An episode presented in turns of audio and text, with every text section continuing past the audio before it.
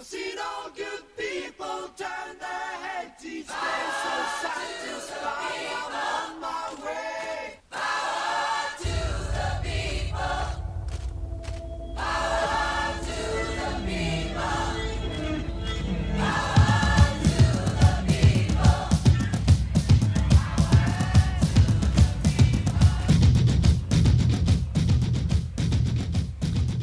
All right.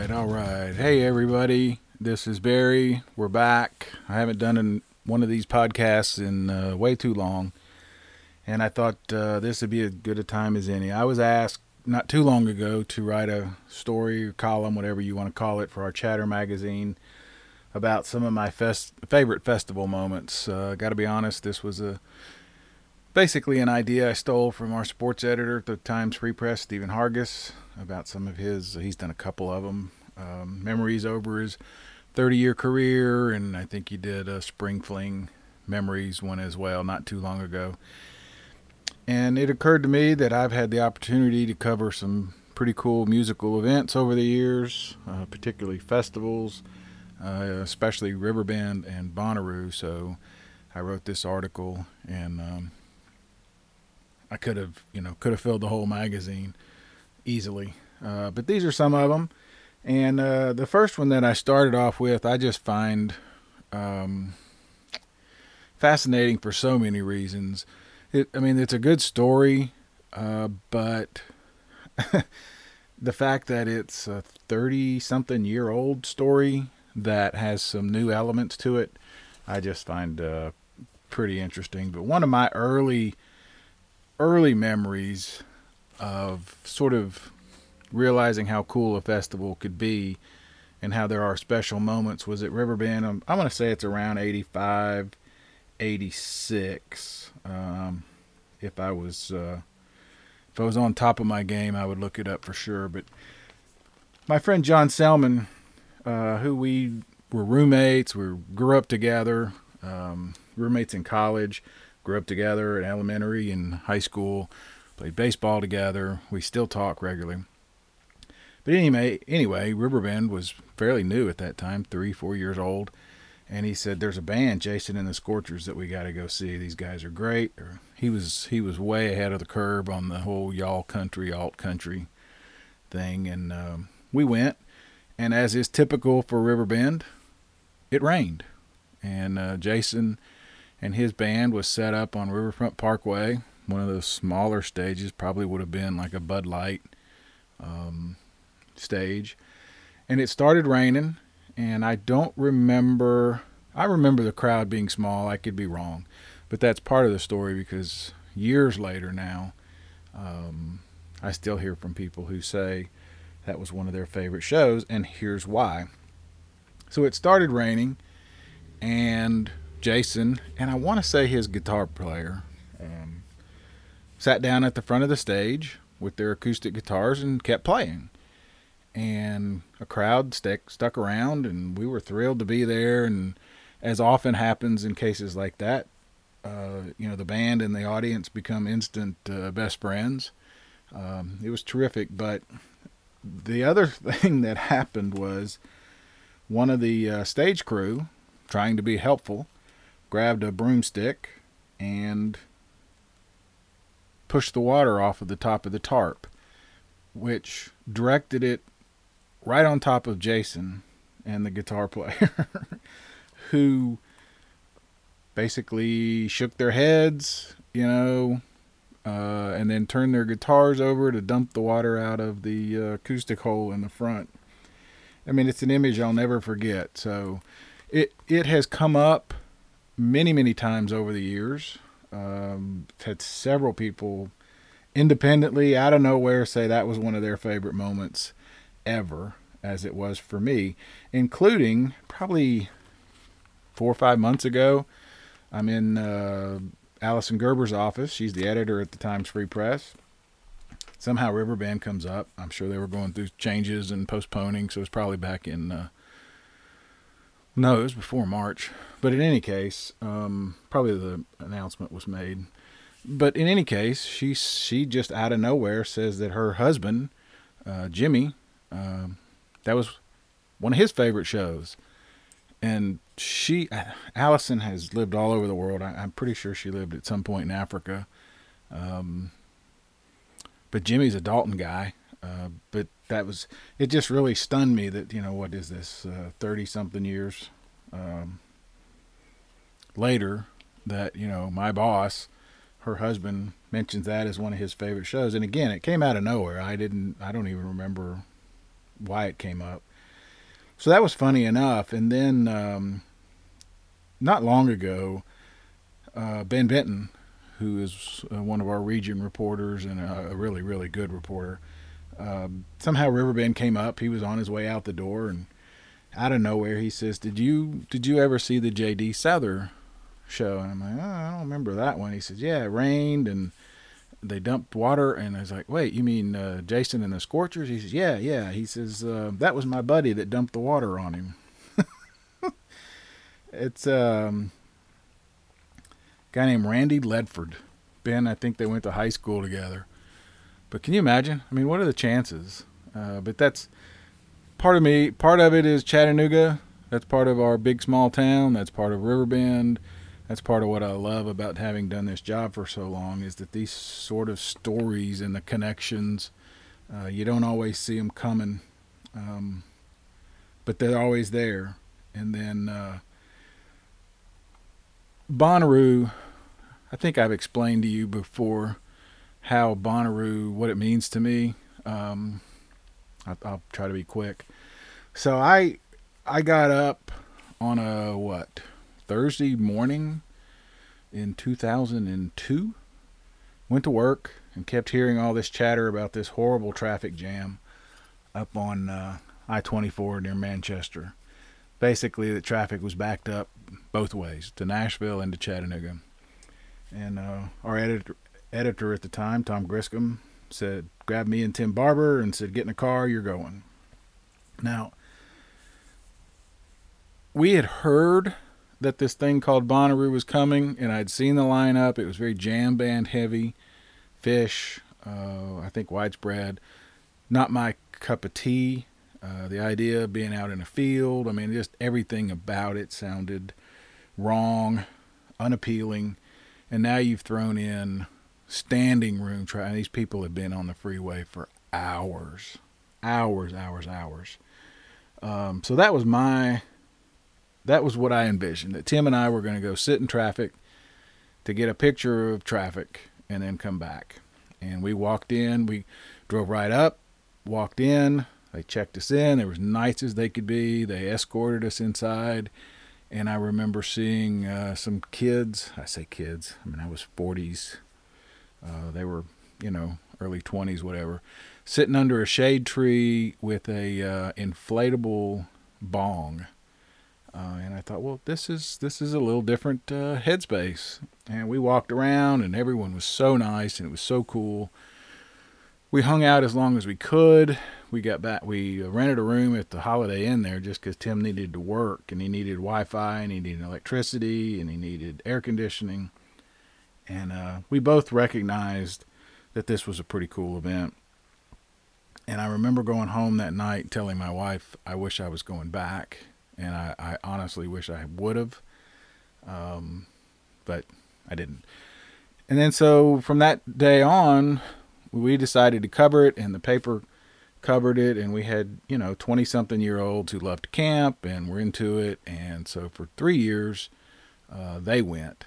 I mean, I set everything up and did all of that, but they went because I didn't own, own a tent, didn't own a sleeping bag. I mean, it just was not in my world.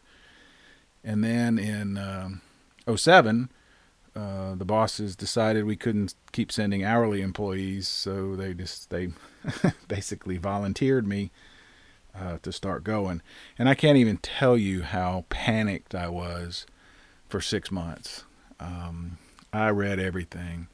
I didn't know what to bring. I mean, I would have I would have brought the entire uh, Sportsman's Warehouse if I could have. Um, it's funny. It's laughable now because we forget there's a Walmart a block away from wherever you are. Um, but to me, it felt like I was going away, you know, forever to the moon. Um, But anyway, since then, it has become my favorite thing, my favorite week of the entire year, without a doubt. Uh, I do a podcast called The What Podcast with Brad Steiner. We've had some amazing guests. We had Ed O'Brien. If, if I have to tell you who Ed O'Brien is, you won't be impressed. Um, we've had attorneys. We've had Ashley Capps, co founder of the event.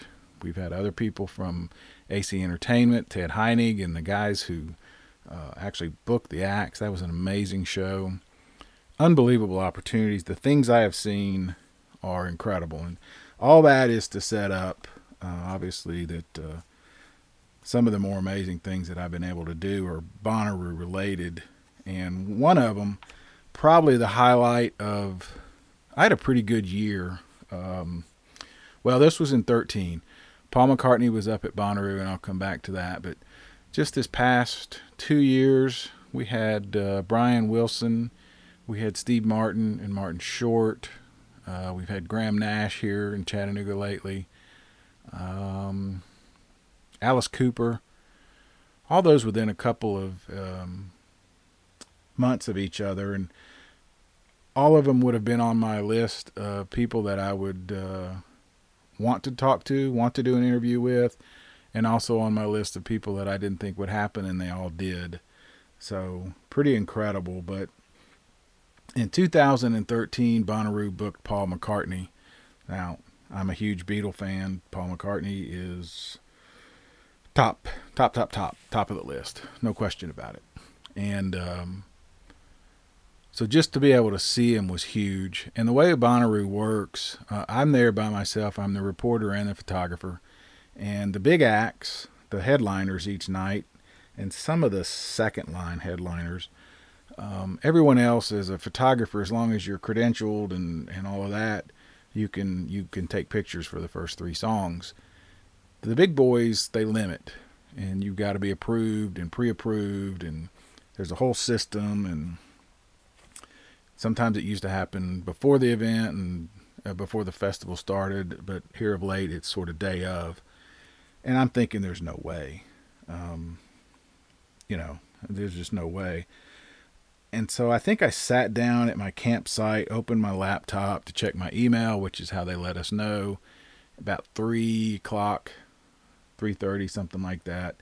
And it says you've been approved to to shoot Paul McCartney. Please pick up your credentials by three fifteen. Well, I didn't even bother closing the laptop, locking it in the car, any of that stuff. I just took off on a dead run, ran up out of breath, said, I'm sorry I'm late. And they said, Well, you're not the only one, don't worry. And they you know, you sign in and they give you a little little pass. And um I mean I can't even tell you how excited that was. Now, most of the shows that are done there, there's a what's called a pit area. It's it's that seven, eight feet, I guess, between the fencing and the first line of the crowd and then the stage. And for most of the shows, that's where we go. That's where the big speakers are. There's big, heavy, muscle bound football players uh, from MTSU and UTC and all the area colleges. They work security during the event. And, you know, sometimes it's really relaxed, and then sometimes uh, it's pretty intense. You know, you got three songs, you're to blah, blah, blah. Well, this one, they weren't to let us up front. McCartney had a whole different stage set up. We were to be back at the soundboard, which is a couple hundred yards, 100, 150 yards from the stage. And that's, I didn't care. I didn't care.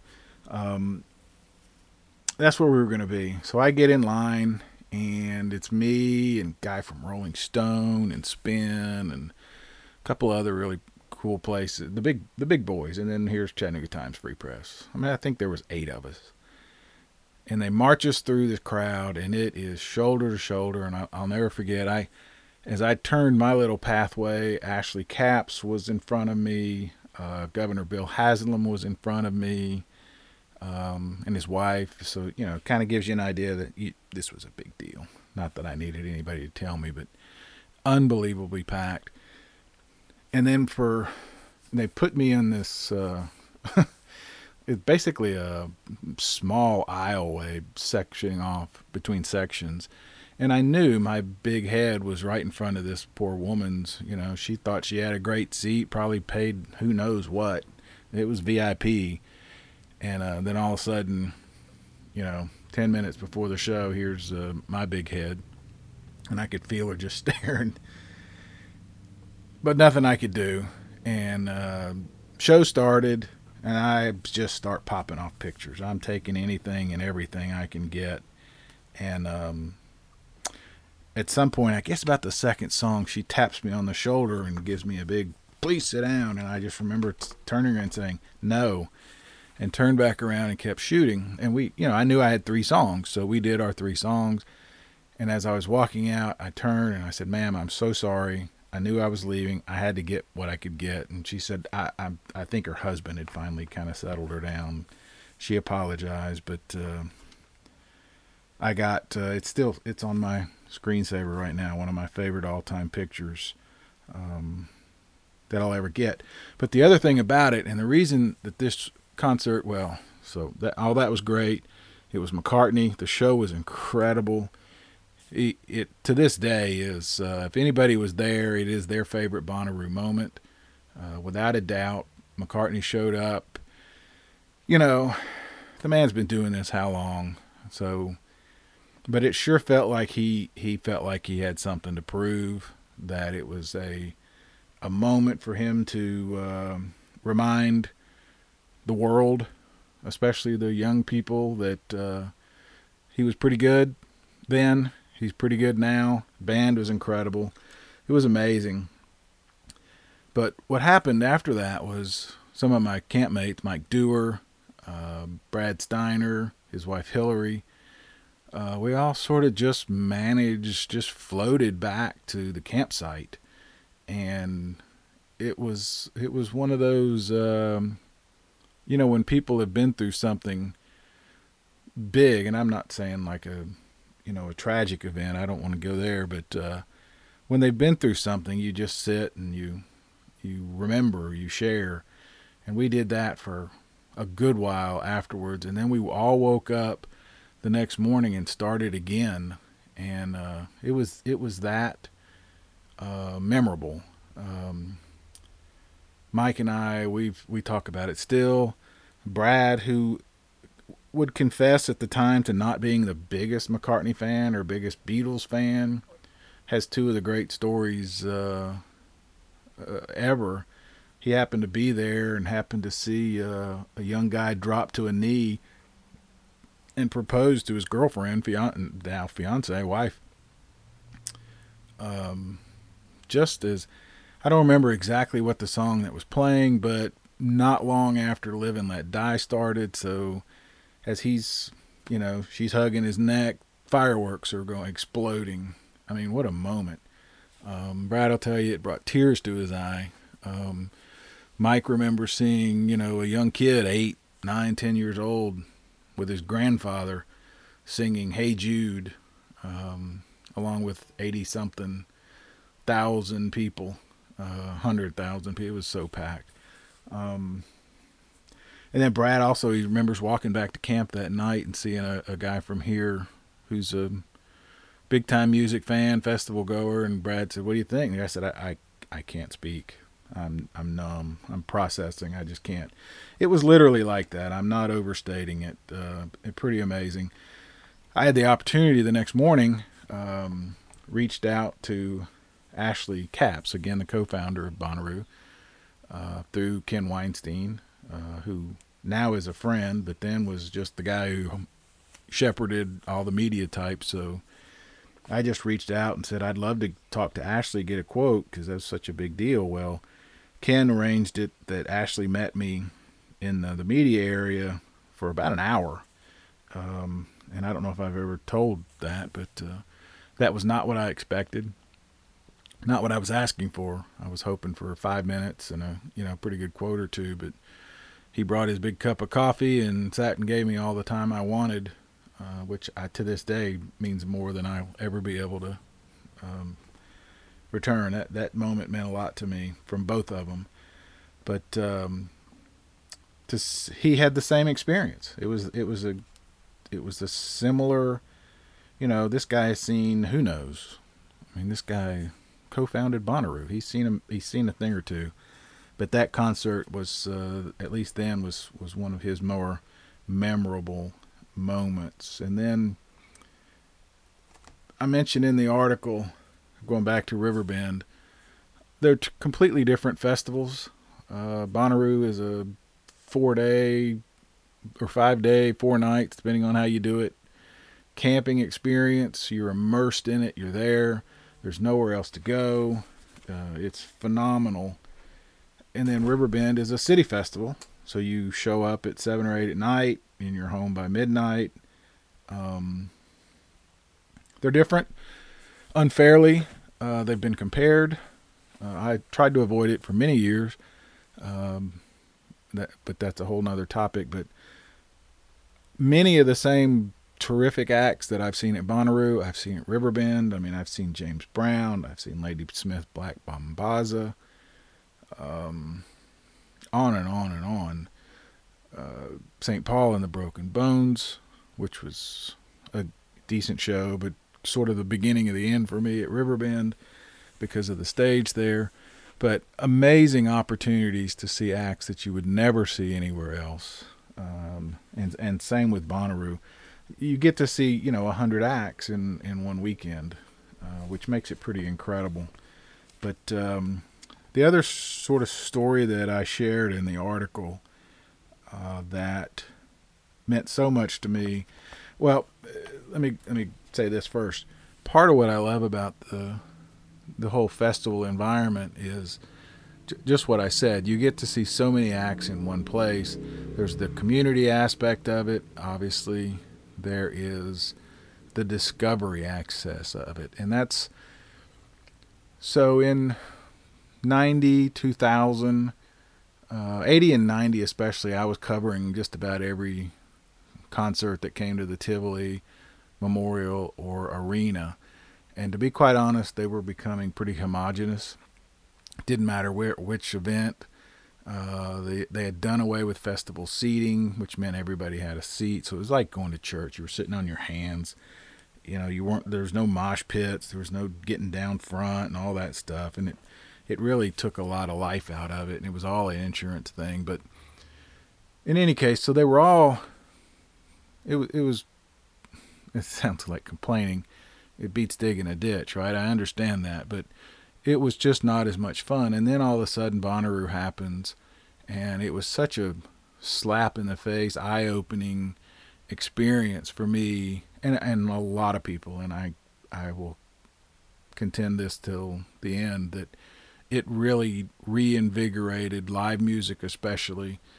It created this whole discovery um, aspect where suddenly it became more important and more cool to find new bands than to be a fan of you know what was popular on the radio.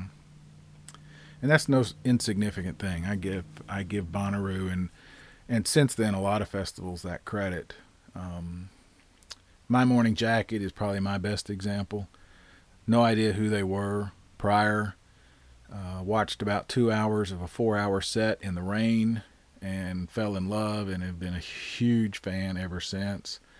Um, Bahamas is another one that I just wandered up on and um, become a huge listen to Bahamas and his music all the time now because of because of seeing him on a Sunday at Bonnaroo. Just amazing, uh, the the things like that. The um, one of the more unusual memories. I was talking about this just yesterday with uh, Mike Dewar. Uh, Mike Mike has booked shows here first at the Sandbar and then Rhythm and Brews and now at Songbirds. Um, he's he's one of my campmates. I've known him for many years and I always respected him, but having spent time now with him at Bonnaroo and since, uh, we've become really good friends.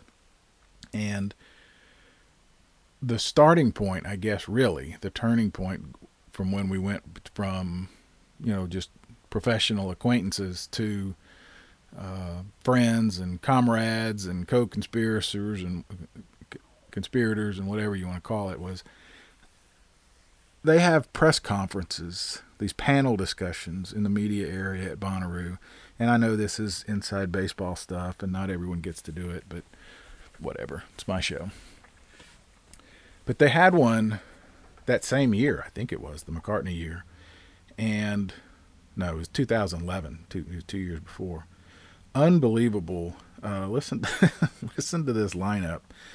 The, on the panel that day was Ben Cohn, Cohen from Ben and Jerry's uh, Ice Cream, Richie Furay and Stephen Stills of Buffalo Springfield, Daniel Lanois, who's a producer who did um, U2 and several, several other people, and Kareem Abdul-Jabbar, who had was part of a, a uh, video a documentary project that year, and so was there. And I remember turning around and looking at Mike, whose eyes were about as big as uh, saucer plates, and he was like, "Can you believe we're in the same room with Kareem Abdul-Jabbar?" Now, I was a Celtics fan, so I still had a little bit of attitude, but just seeing, and he and I talked about this yesterday, seeing the look on his face, sort of snapped me out of my uh, dumbness and I started taking pictures and, and really considering where I was and what was happening and who I was around. And the the best moment at the time, now the best moment is just the fact that it was there and I was there. But at the time it, it ended and um, Lanois stood, everybody was shaking hands, doing whatever, and Daniel said, Wait, wait, before we go, I have a question and he looked at Richie and he said, um, "I gotta ask, for what it's worth, that's that's the best you could come up with for a title."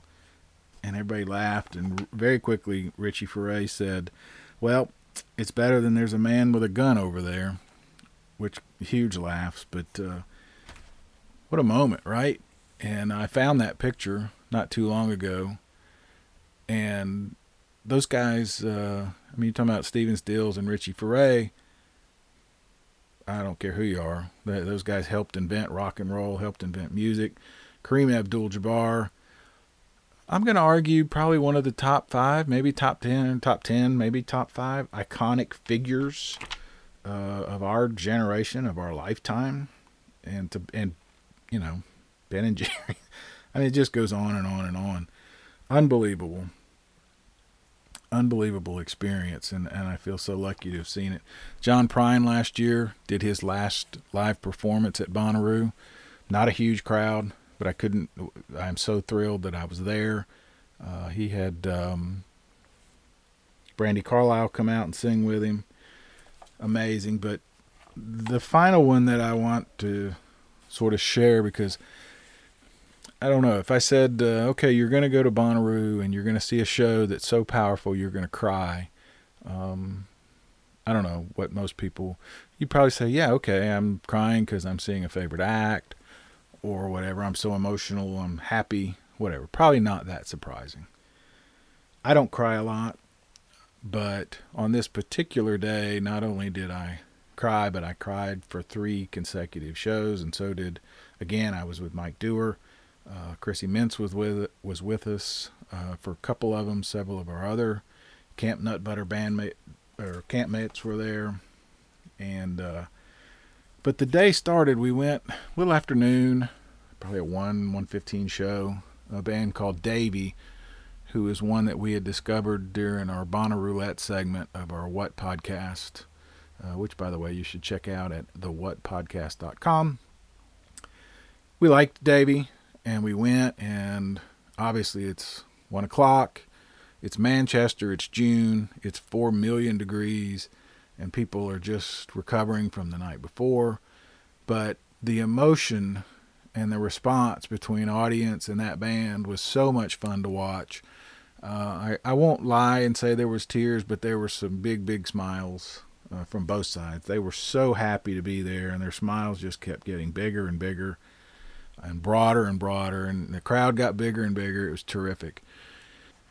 And we left there went just a couple hundred yards. Didn't have to go far at all. Uh, to another uh, Roulette discovery of a, a duo, a band, the War and Treaty with Michael and Tanya Trotter, and we had arranged to interview them uh, for the podcast, which we did, to be honest, uh, partly because we were interested, partly because we were figuring out things out, and partly because it gave us something to do. So it was it was a priority, but the way it worked out, I, I we couldn't have planned it. And anyway, we went, and I absolutely love Michael and Tanya Trotter. It was like going to church. They are so powerful.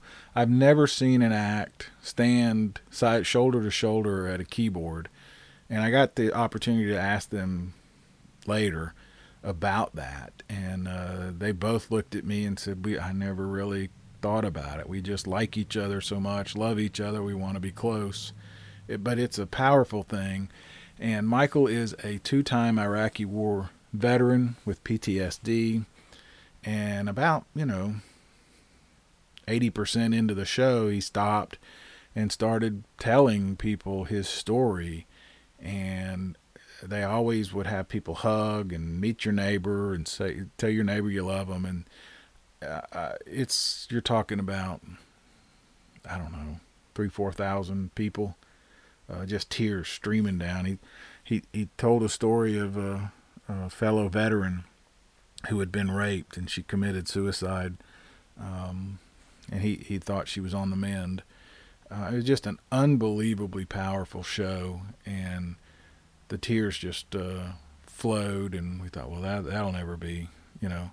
And they ended up meeting with Brad and I. We did an interview and hugs all around, and they were just beautiful people. They are beautiful people. We communicate a bit ever since, and we went from there to Mavis Staples, which was high, high, high on my list of people that I wanted to see anytime, anytime, anywhere. And so we wander over for that, and she introduces, um, she starts talking about Freedom Highway and talks about being there back in the 60s when the marches and the civil rights and pop, her dad, and this song. And I was just, again, overwhelmed uh, by the history. The history that this woman has seen, been a part of, influenced. It was over overwhelming. So again, more tears. Again, I'm with Mike and Chrissy and uh, Denson Lee, and we think, well, this can't get much better. And I'd, I'd have to look at the schedule. There had to have been a time lapse, but it sure felt like we just went from one to the other. And I know we did actually. We went to the bigger stage, and Nile Rodgers uh, of Chic um, was was set to perform and I remember we got our seats, and the backup singer for Mavis Staples uh, comes running by us uh, to get a seat. You know, it was that kind of that kind of moment, and uh, I think I had the the presence of mind to stop her for a second and tell her what a wonderful show it was, and she was like, you know, thank you, but she was ready to see Nile. And this guy, um, he, you know, he says, "Do you mind if I play a couple of the songs that I've been a part of with some other people?" And most of them went to number one, and it's David Bowie, "Let's Dance," it's Madonna and Daft Punk, and it's unbelievable.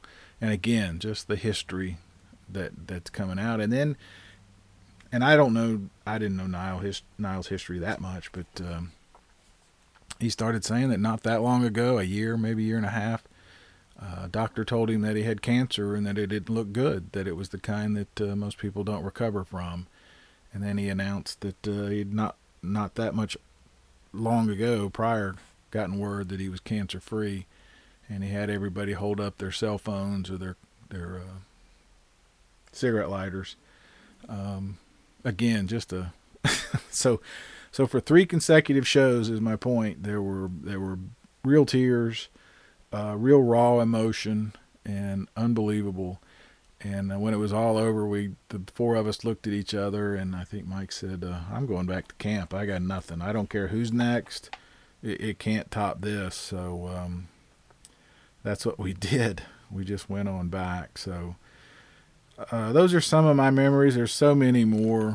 I mean, uh, Jared and Kristen Corder from Repeat Repeat agreed to come to our camp and, and do an interview for one of our podcasts. They're now good friends. Uh, Brad is especially, he talks to them regularly. Uh, those are the kind of things that you just you can't count on. You can't bank on. The guys that are in our camp, for the most part, um, I would see once a year for a week and then never communicate again. Many of them now I see more regularly, but it's been a standing thing for 15 years now. And we're not alone. This podcast that we started, uh, the What Podcast, was a whim. It was a quick conversation at lunch one day three years ago, three and a half years ago. We thought we would do for three months, and now we are three and a half years later. We've uh, thousands of people listen. Uh, we're friendly with a lot of them. That we all we've interviewed many of them, and it's all the same experience. That this this event, this festival, um, is not just something we look forward to like a Christmas or a holiday. It's a year round thing because of the attitude, the uh, radiate positivity. Um, it's real. It's it's a thing. So um, I guess my point is is if you're at all on the fence, you you wonder, um, try it. Give a festival a chance. I like Bonnaroo because it's an immersive experience. To be honest, the city festivals to me, the idea of uh, if I have the decision to make as to whether to leave an air conditioned hotel room to go see a band that I don't really know much about, or I'm sitting in a hot, sweaty camp uh, where I'm already there and it's just a couple hundred yards away, I'm more likely to go see that act. And uh, with rare exception, have I ever regretted it. So, anyway, uh, if you're still listening, I appreciate it and I'm going to do a couple more of these sort of um, walk down memory lane things here with people or with Barry. I need to get back on on top of doing that. So, all right, you guys have a great day, and thank you so much.